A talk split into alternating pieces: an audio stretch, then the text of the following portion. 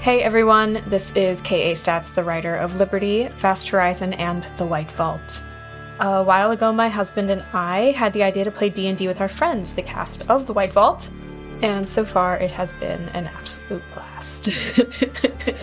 So today I'm here to tell you a piece of the story, to reveal the origins of my gaming persona, the suffering bulwark and dwarven paladin, Sister Tsavorite Cavernsfall. Now, many years ago, deep beneath the jagged peaks of a distant mountain, sprawled the large dwarven hold of Faxi Foss.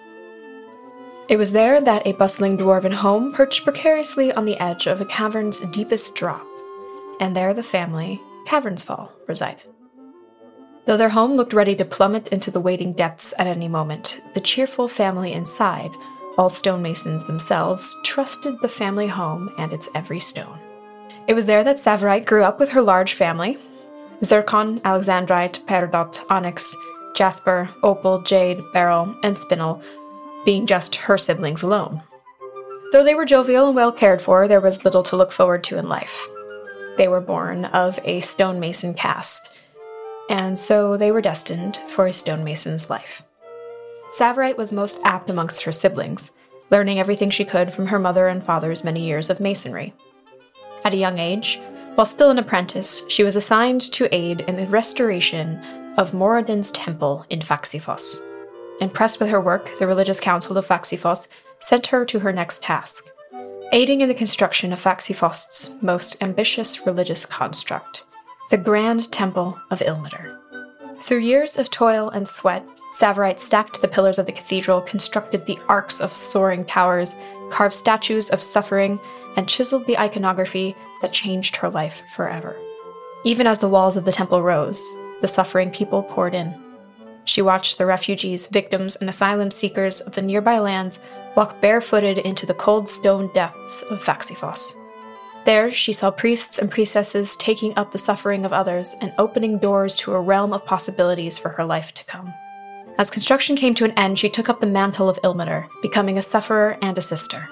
She knew her strengths and requested to be sent to all new temples to aid in their swift and sturdy construction and to spread the Enlightenment. As so, she traveled to the human town of Pillar's Mine and set about the construction of a new temple. It was there, while tending to the wounds of miners injured by a cave-dwelling beast, that she took up her hammer not for striking stone, but bone.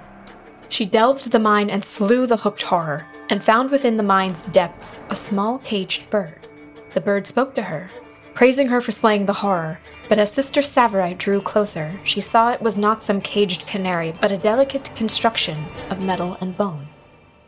It told her its name was Old Spriggy, and Tsavorite took the bird with her out of the darkness of the caves. As the years of construction passed, Sister Tsavorite's faith flourished.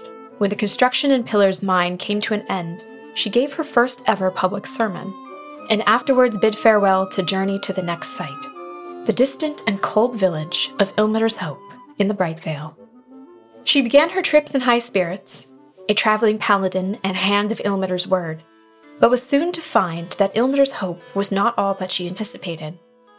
She had expected a village of devoted sufferers, but instead found a dying village steeped in dark shadows and blackened streets.